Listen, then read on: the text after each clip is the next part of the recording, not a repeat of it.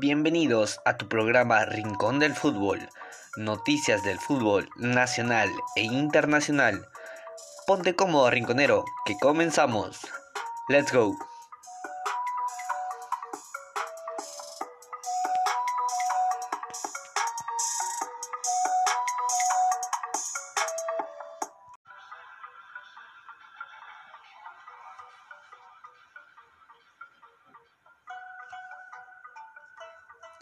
Bienvenidos público rinconero, estamos en un nuevo episodio el día de hoy y con el regreso anunciado de nuestra querida Champions League hemos decidido traerles el día de hoy el mejor 11 en la historia de la Champions League.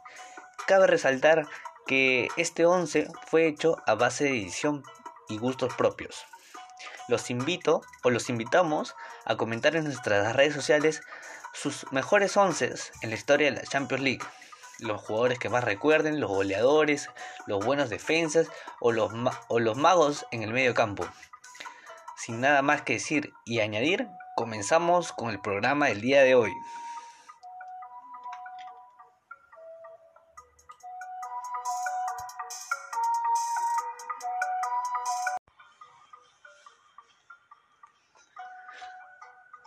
Para comenzar la alineación del día de hoy empezamos por la portería tenemos nada más y nada menos que al temible Oliver Kahn. Este guardameta es recordado por ser un líder de aquellos y demostrando su liderazgo y agresividad dentro y fuera del campo. Con solo mirarlo ya se te ponían los pelos de punta. ¿Cómo olvidar aquella final de Champions en la cual disputaron Bayern Múnich y Valencia en el 2001, donde Oliver Kahn llegó a demostrar todo su nivel logró alcanzar la tan ansiada orejona.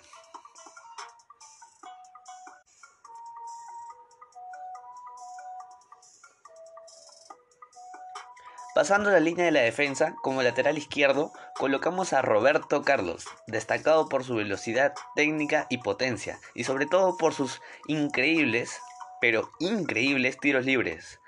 El exfutbolista que Desarrolló su mayor parte de su carrera en el Real Madrid de España. Ha conquistado tres ligas de campeones, siendo mi preferido para esta posición.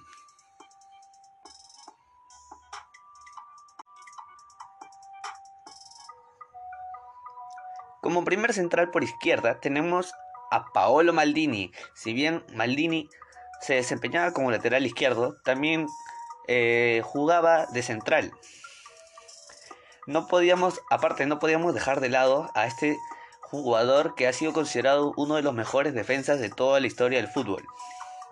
Maldini, destacado por su marcaje y robo de balón, y en las Champions que ha logrado hasta conquistar 5 orejonas, todas con un solo equipo, el Inter de Milán de Italia,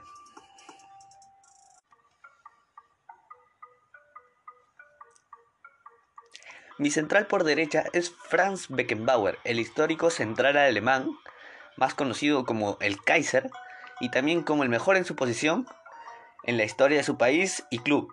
El alemán es mi, es mi elegido por ser el mejor jugador y hasta como entrenador, con tres orejonas conquistadas consecutivamente con el Bayern de Múnich de Alemania.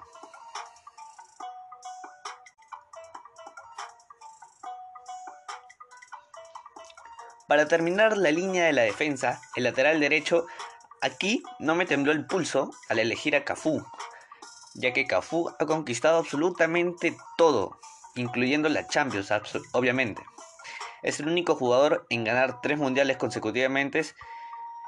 Eh, y esta posición elegida, sin discusión alguna, Cafú, señores.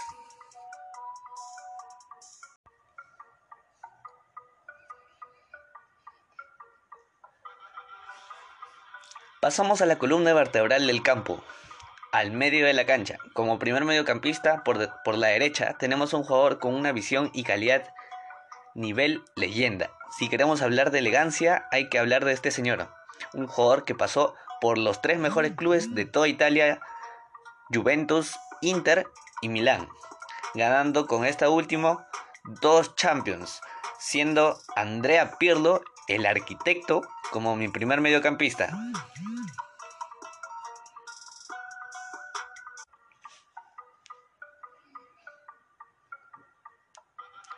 Como segundo mediocampista por la izquierda tenemos un jugador que su rol principal era ser el organizador del juego, distribuir el balón por todo el campo, otorgando asistencias a jugadores más adelantados, teniendo una capacidad extraordinaria para proteger y esconder el balón hasta encontrar a un compañero.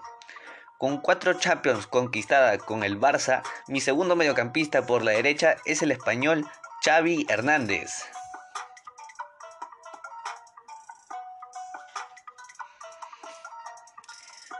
Bien amigos rinconeros, hemos llegado a la primera y única pausa que tendremos en el episodio del día de hoy. Ya regresamos y quédense público rinconero que estamos con el 11 histórico de la Champions League. Ya volvemos.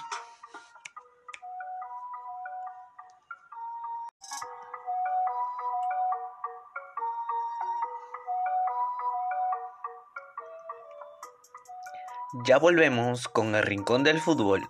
No te muevas.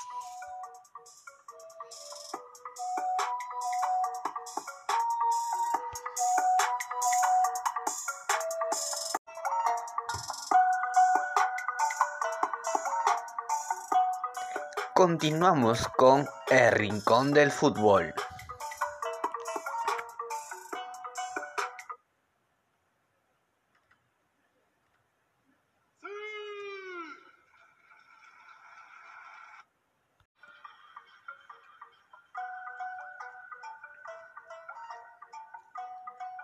Bien amigos rinconeros, hemos vuelto de la pausa breve que hemos tenido. Estamos aquí con el mejor, on, bueno, el once histórico de la Champions League.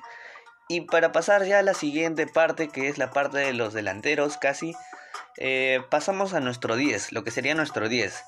Hemos elegido al 10 de nuestro equipo, que es reconocido con tan solo sonreír. Un jugador creador de varias jugadas y regates mágicos la calidad y carisma siempre la tenía, o sea, en su máximo esplendor. La alegría del fútbol en nuestro 11. Ronaldinho Gaucho, señores, como el 10 de nuestro equipo del 11 histórico de la Champions.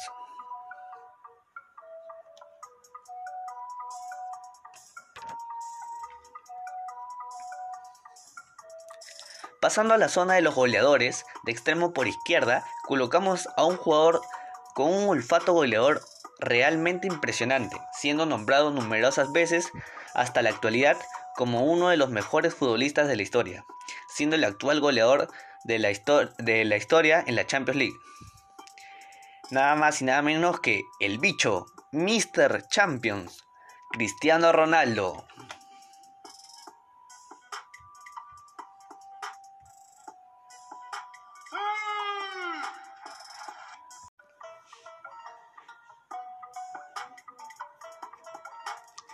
Pasamos al otro extremo, pero por derecha esta vez, un jugador muy completo en su posición, catalogado como el dios del fútbol, y no estoy hablando de Maradona, con una zurda bendita por los mismos dioses, con numerosos títulos, entre ellos cuatro orejonas, en su palmarés.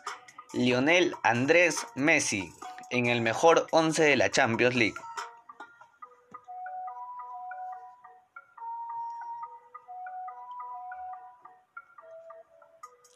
Para terminar el equipo y el episodio del día de hoy, eh, nombraremos a una leyenda del fútbol, del fútbol mundial, que por motivos de la vida ya no se encuentra entre nosotros.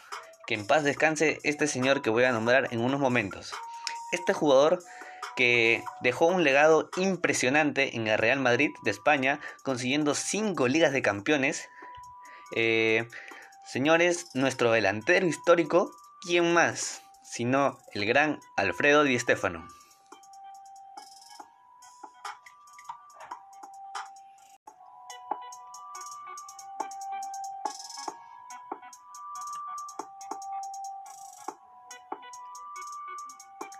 Esto fue El Rincón del Fútbol, episodio 5.